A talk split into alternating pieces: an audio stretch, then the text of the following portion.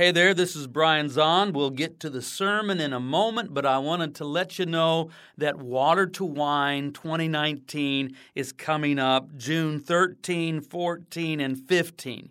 What is it? Well, it's a gathering right here in St. Joseph for those who sense the falseness prevailing in Americanized Christianity and yearn for something better. It's a gathering for those who want to see the church rescued from fundamentalism, consumerism, and nationalism. It's a gathering for those asking Jesus to transform their spiritual life from water to wine. Perry and I, of course, will be there, but we've invited some of our close friends to come and also be presenters, people like Sarah Bessey, Jonathan Martin, Cheryl Bridges Johns, Rich Villodas, Joe Beach, and Derek Vreeland. We're all going to be there, and you can register now. You probably need to get on this and register now. And you do that at watertowinegathering.com. Watertowinegathering.com. Register for our Water to Wine Gathering this June here in St. Joseph. Praise Father, Son, and Holy Ghost. Maybe on the day of Pentecost, maybe I'll say Holy Ghost. Kind of like that. So, Jesus begins in Galilee, you know, and he's preaching the gospel by announcing and enacting the kingdom of God, and he draws a following. Eventually, Jesus and his Galilean followers go to Jerusalem so that Jesus can become king, Messiah, Christ. And in Jerusalem, Jesus is enthroned upon a cross and crowned with thorns. He's crucified, he's buried, but on the third day, he's raised again. For 40 days, he appears to his disciples at various times and moments. And then he ascends to the right hand of the Father. This is not Jesus becoming an astronaut. This is Jesus not going off to outer space.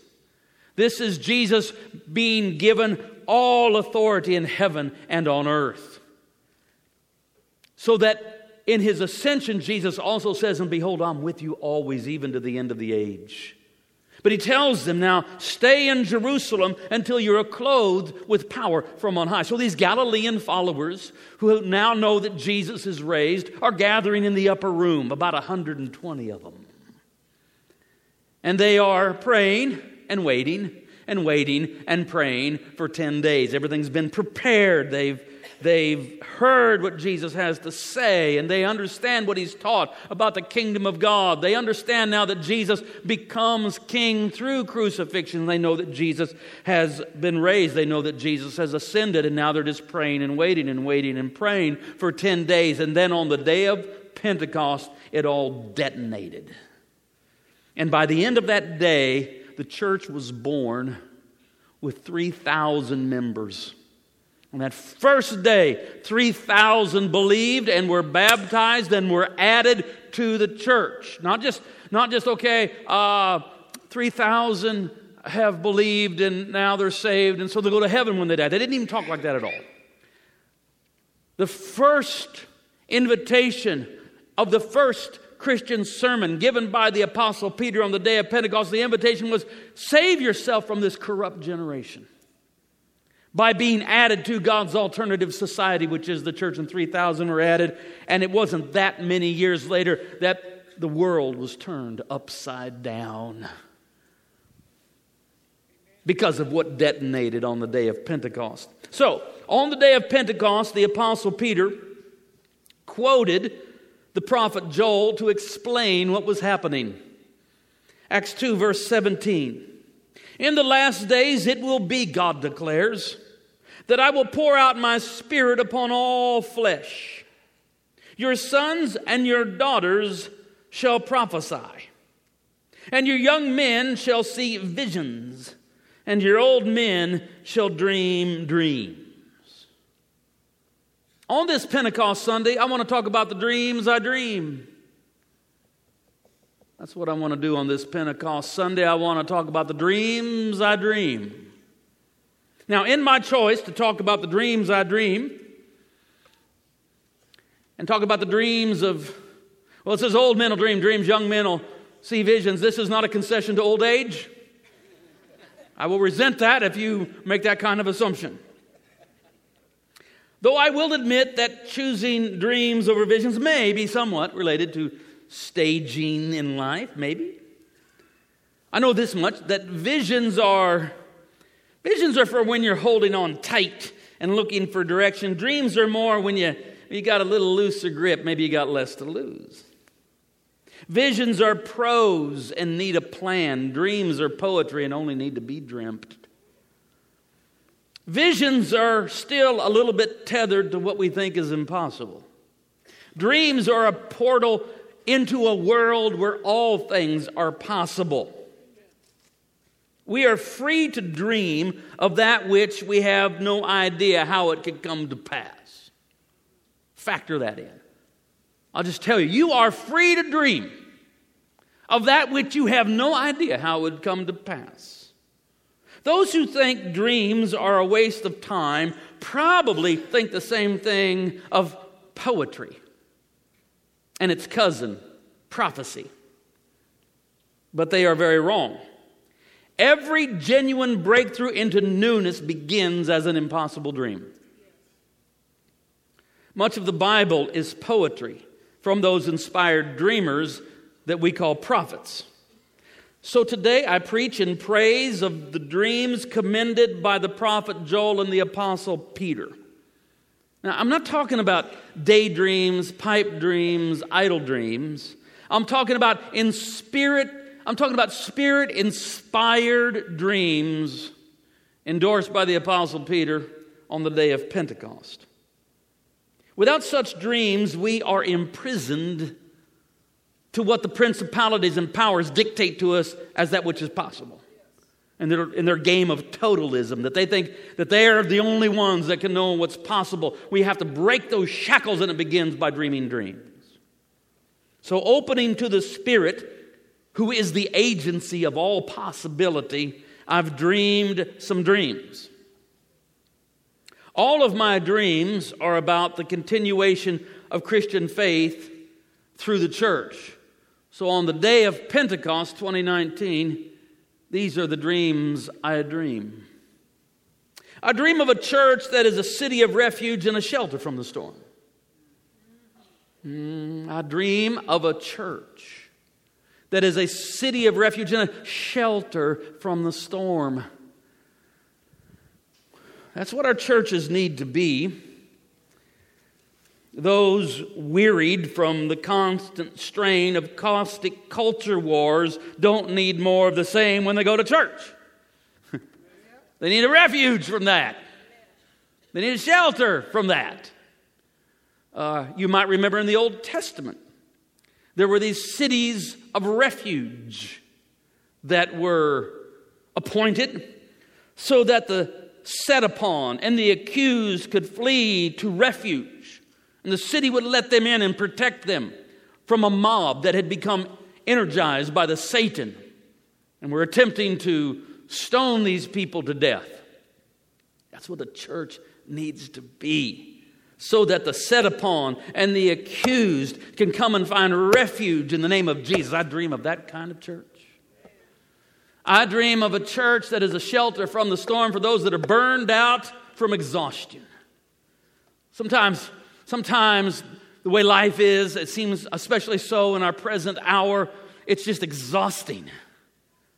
And people can get burned out from exhaustion. I was burned out from exhaustion, blown out on the trail, poisoned in the bushes, buried in the hail, hunted like a crocodile, ravaged in the corn. Come in, the church said, we'll give you shelter from the storm. That's some poetry right there. Maybe some prophecy too. That's what I dream of. Jesus, on the day of his resurrection, in that upper room, where 50 days later there's going to be the outpouring of the Holy Spirit, Jesus says, Peace be with you. So that's the word that's to be in every church. And that's what I want to speak to you. I want to say, Peace be with you. You've come to a place of peace. Let peace be upon you. Let peace enter you. Let I just say it to you in the name of Jesus. Peace be with you. And because we are a peace church, I also dream of a church that is a pioneer in the way of peace and never again a chaplain to the masters of war. The greatest infidelity of the church has been to serve the masters of war. Constantine's terrible vision has become the church's horrible compromise. You know that story? It was in the year 312. 312. And there was yet another civil war going on in, in Rome, the way they do. Because, you know, that's, that's the way of the world, the way of the sword, the way of war. And there's a civil war, two generals fighting over who's going to get to be Caesar. And there was a big battle, the Battle of the Milvian Bridge in 312. And before the battle, Constantine, who's going to win the battle and become the emperor, says that he has a vision. And he sees the sign of the cross up in the sky with these words In this sign you shall conquer. Of course, conquer is, is a nice sanitized word for kill. In this sign, go out and kill your enemies. Kill, kill, kill. In this sign. And so he puts the sign of the cross upon the shields of his soldiers and they go forth into war. It's an exercise in missing the point.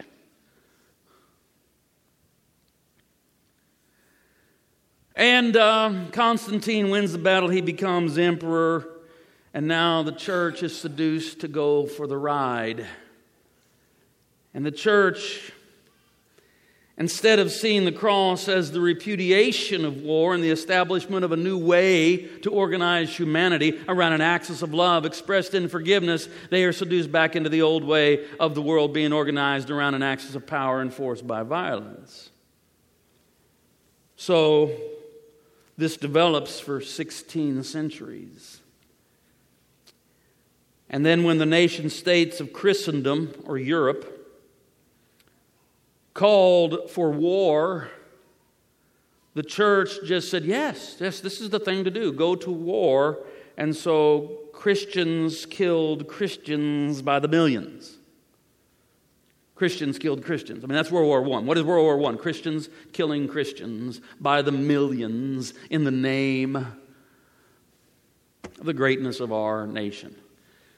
I mean, and World War I is the cause of World War II, and you tell me what the cause of World War I is. It's hubris, it's arrogance. It's the full flowering of what began under Constantine. Well, I dream of a church that is a pioneer in the way of peace and never again a chaplain to the masters of war. I dream of a church that excels in contemplative practices and contemplative stances. Instead of culture war Christians, we need contemplative Christians. We got these culture wars raging. What are we going to do? Participate? Go to war? Christian fighting Christian? Have a spiritual World War III? You know, in this room right now, in this room right now, at this, at this moment at which we speak, well, I'm speaking, you're listening, but you know, rhetorically. At this moment, there are people seated here who are on opposite ends of certain culture war issues. Some are this and some are that. Some are for it, some are against it. Some are lean pretty hard R, some lean pretty hard D. So, what should we do about it? Should we just find a way to all agree? Well, you don't agree with me if you want. We could do it that way. I doubt that that's going to happen. So, if that's not the way it's going to be, then what are we going to do? We're going to have to become contemplative. We can hold our positions as long as we can hold them in love. Hold them in love. Hold them in love and not vilify the other. Not, not, not be seduced by the Satan so that you have to vilify the other as a two dimensional rogue. Contemplatives have learned to hold all things together in love. The church has to become contemplative if it's going to be a shelter from the storm. If it's no longer going to be a chaplain of war, it has to become contemplative. But you don't become by contemplative by just kind of wishing for it. It's those contemplative practices that lead to contemplative stances. And so it's prayer school and it's sitting with Jesus and it's learning that that the golden rule is the narrow way that leads to life. Jesus the way you would have others treat you, that's how you have to treat them. The way is narrow and the, and the road is hard that leads to life, and few are those that find it because, you know, any, any joker can go through the broad way that leads to destruction. The broad way that leads to destruction is just remaining reactive. I'm right, everybody's wrong, I'm good, they're bad, let's hate those that are not like me. And that's the broad road that leads to destruction. The church needs to be on the narrow road of the golden rule and saying, I'm going to contemplate what it would like to be another. Maybe I can understand where they're coming from. I may not, be, I may not agree with them, but I'm going to love them sincerely, deeply. I dream of a church like that. I dream of a church that is at home in God's good world instead of huddled anxiously at the departure gate. I uh, travel a lot, and I'm in airplanes a lot, airports a lot. I got to tell you, the departure gate is not one of my favorite places on earth. Everything's just tenuous. Just, is it, is it, did they call our flight yet? What, what, what group are we in, Perry? Are we in group A? No, we're in C. Dang. We're, you're just, departure gates are not, they're not places of human flourishing. You're indoors, you're cramped, you're, they're anxiety inducing, you're just waiting, waiting, waiting to get in a tube and fly somewhere. I dream of a church that is at home in God's good world instead of huddled anxiously at the departure gate. The goal of the Christian life is not to go to heaven when you die. Sorry, that's not the goal. Now, when you die, you'll be with Jesus. It'll be good. Jesus will take care of you. But even that's not the goal. That's just, you know, hanging out in paradise in some form, disembodied, until the thing culminates in what we call resurrection. The blessed hope is not where we're going, the blessed hope is Jesus is coming. And there is a great culmination of all things. Christ shall come again. But there are also all of, I mean, there's this, the great second coming, but then there's the, the little second, third, fourth, fifth, sixth, seven, eight, nine, ten. There's a lot of comings of Jesus. Have you ever had Jesus come into a situation? Bring healing, bring grace, bring hope, bring forgiveness. That's what Christianity is more about. We're about bringing heaven to earth. Not trying to get out of here, not trying to escape, not trying to take our church to the moon. We're, we're, we're going to be the church right here, loving God's good world, God's good creation. For God so loved the world that he gave his only begotten Son. That's a Bible verse. You may have heard it. That verse is God so loved the world that he gave his only begotten Son. It is not God so hated the world that he killed his only begotten Son. That, there's, there's bad theology that, that works it like that. God hated the world, so he killed his son so he could get over his meanness and forgive everybody. That's not what's going on there. God so loved the world that he gave his only begotten son. God did not send his son into the world to condemn the world, but that the world through him might be saved. Christ and the church cooperating with Christ are involved in a project to redeem, to salvage, to rescue God's good world. So I dream of a church that's at home in God's good world and not huddled anxiously at the departure gate. I dream of a church where faith and science are not at odds. Now, maybe, maybe that's not your dream. Well, this is my dream. This is my dream. I dream of a church where faith and science are not at odds. Why? Uh, not at odds. Well, several reasons, but one is because I don't know of a single peer reviewed scientific theory that is any threat to Christian faith. I don't know of any of them. All truth is God's truth. And seeking to understand God's truth by any means is a holy endeavor. Whether you're doing it with a Bible or a telescope, Seeking to understand the truth of God's good creation is a holy endeavor. And there are consequences to pretending you're a scientist when you're not. In 1543, a guy who was a Christian by the name of Copernicus came up with a wild idea. He said, I know, I know, I know, I know it looks like the sun rises in the east, sets in the west. It happens every day. We're standing right here. We're not moving. We're solid. We're stable. We're not moving at all. And the sun rises, travels, and the sun sets. Rises in the east and travels, sets in the west. I know that that's what it looks like. I know that's what we've always believed. But you know what? I've been thinking about it. And I've been doing some study and some observations, and some mathematics are involved. And guess what I've found out? It's not the sun that's in motion, it's we who are in motion.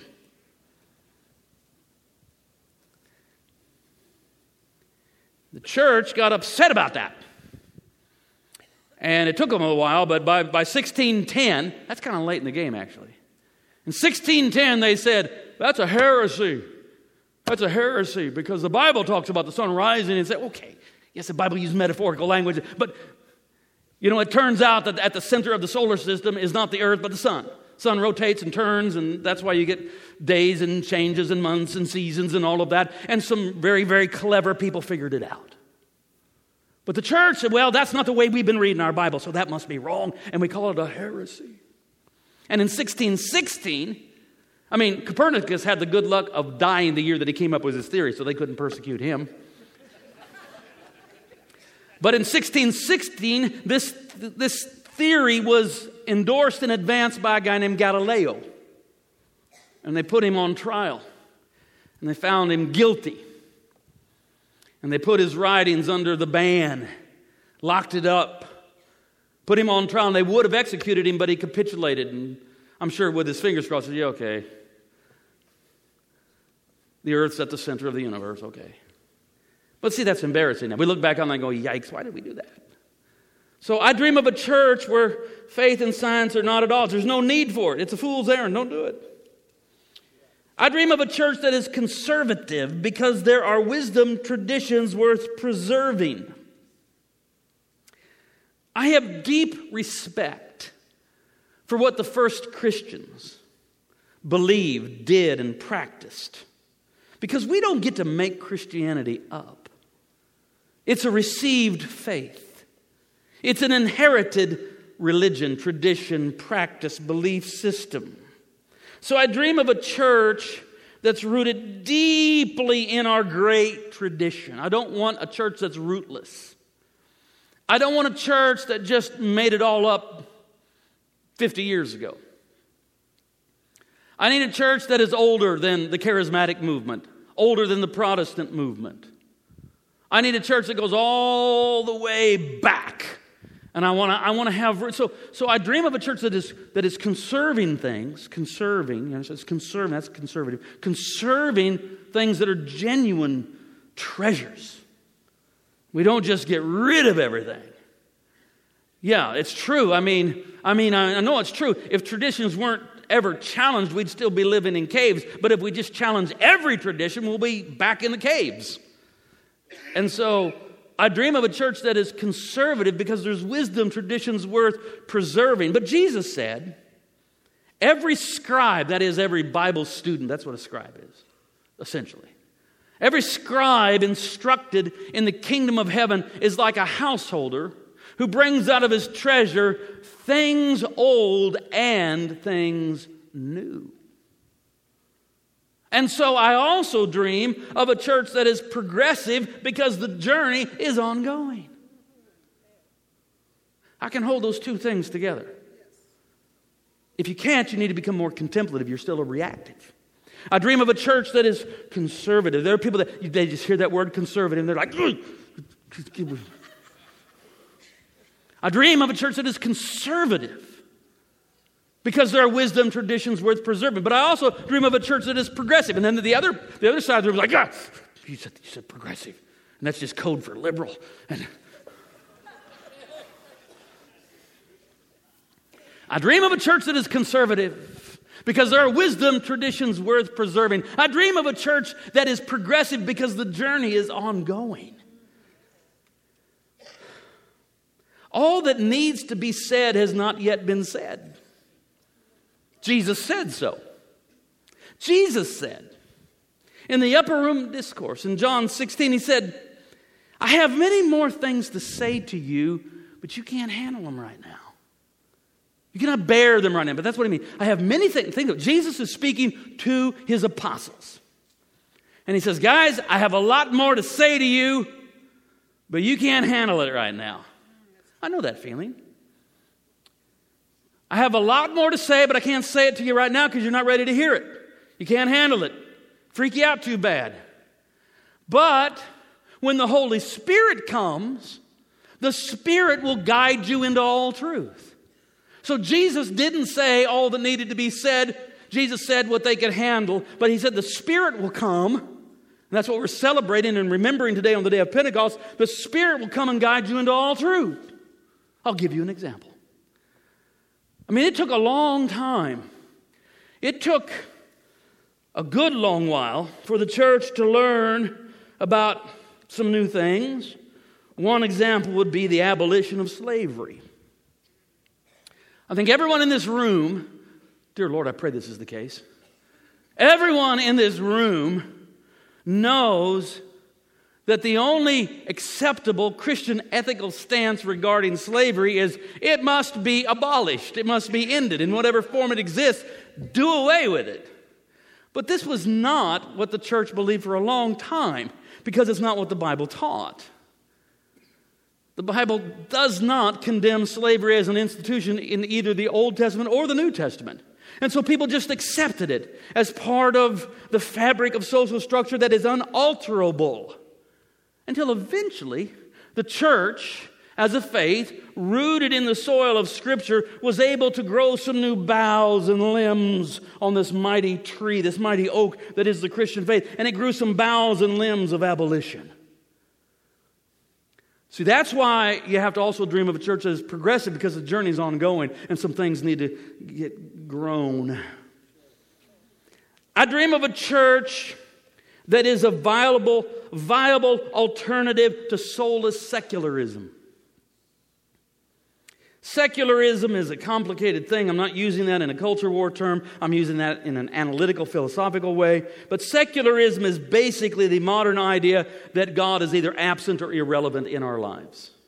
Either God doesn't exist, or God is may exist, but He's not uh, present, or God is at least irrelevant. And nothing in the, in the philosophy of secularism, nothing is really sacred. Nothing is really sacred. Nothing is, the, the technical term would be ontologically sacred. That is in its core of its being.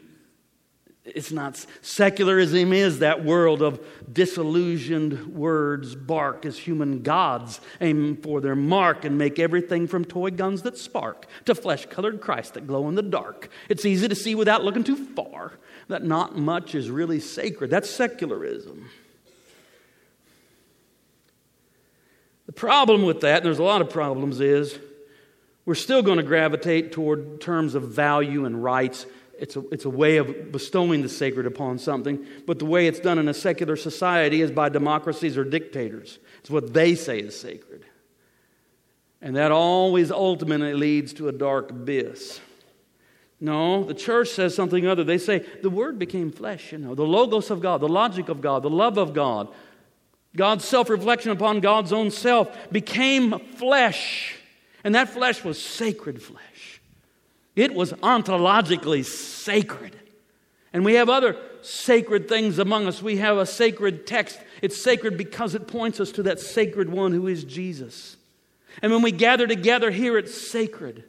And when we sing our songs and pray our prayers, it's sacred. And in a little bit, we'll come to this table and we will find something sacred a participation in the body and blood of Jesus. We cannot flourish as human beings pretending that we can live our lives in a way where God is irrelevant, distant, and unreachable.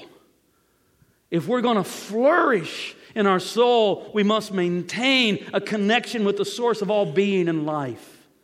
So I dream of a church that is a viable alternative to soulless secularism. I dream of a church where my grandchildren's grandchildren learn to love and follow Jesus.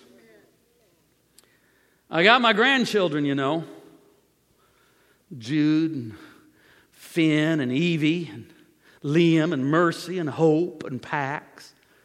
Pax spent a night in the hospital this week, but he's okay now. He's back on the mend. Had a little bit of, had a little bit of bronchitis that got bad.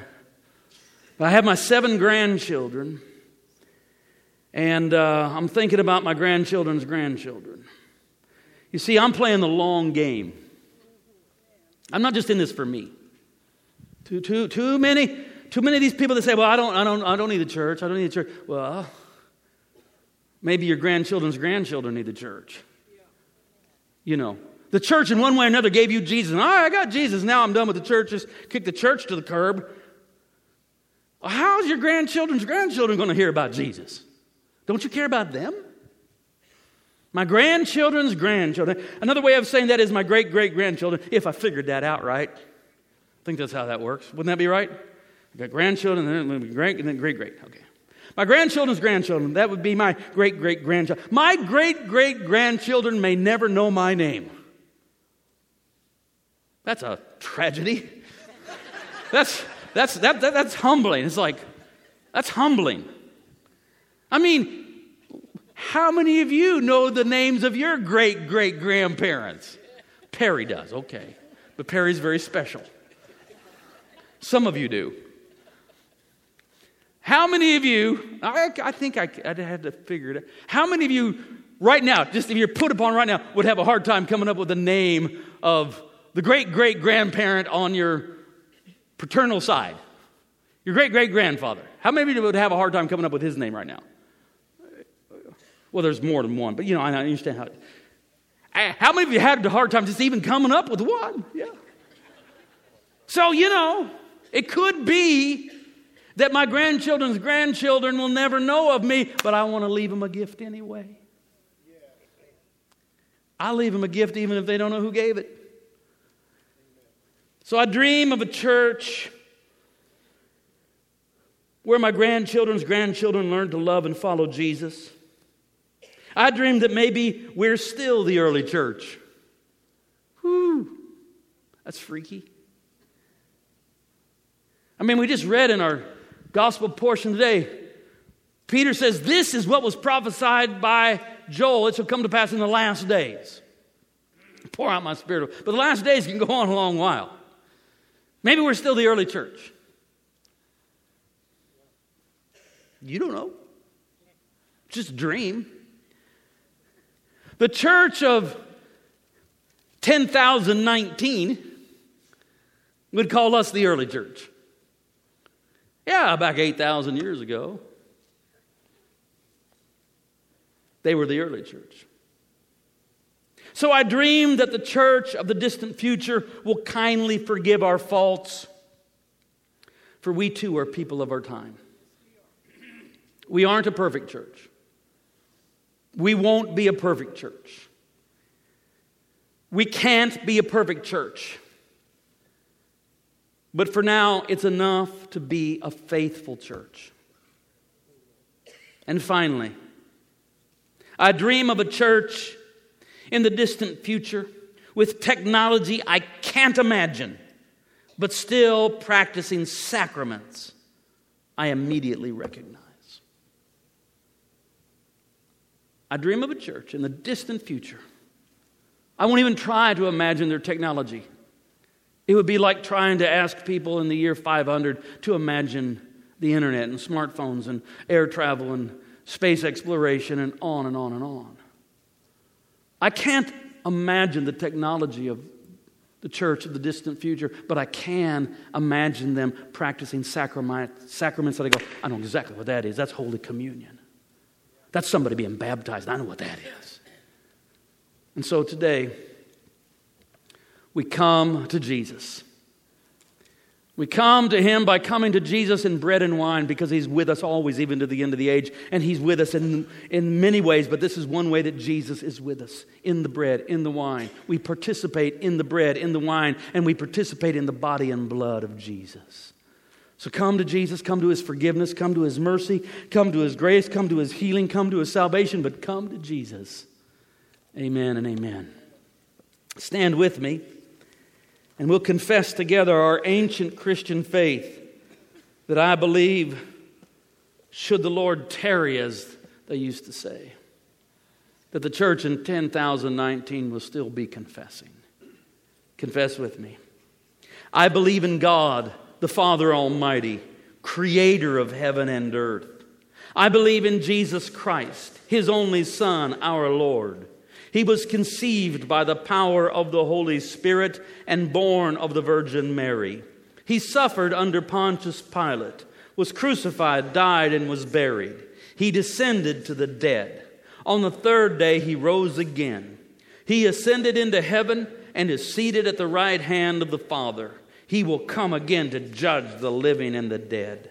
I believe in the Holy Spirit, the holy Christian church, the communion of saints, the forgiveness of sins, the resurrection of the body, and the life everlasting. Amen. And this is the table, not of the church, but of the Lord. It is made ready for those who love him and for those who want to love him more. So come, you who have much faith, and you who have little. You who have been here often, and you who have not been here long. You who have tried to follow, and you who have failed, come, because it is the Lord who invites you. It is his will that those who want him should meet him here. Amen.